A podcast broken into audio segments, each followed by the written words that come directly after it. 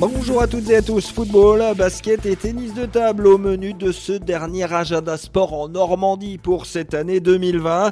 Et on commence avec le football et la 16e journée de Ligue 2 après Caen hier soir, place au Havre cet après-midi. Les Hackmen 13e sont en déplacement à Toulouse, 4e, équipe en forme du moment. Le coup d'envoi de ce match est prévu à 15h. En basket, les championnats d'élite ont repris à huis clos évidemment. La Pro B, ce sera pour demain à partir de 16h pour l'ALM qui recevra Antibes.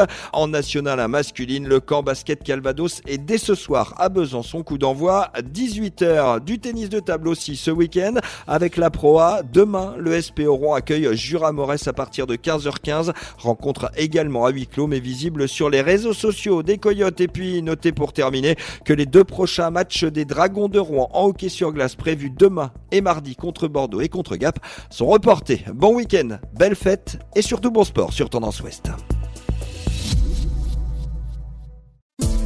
Podcast by Tendance Ouest.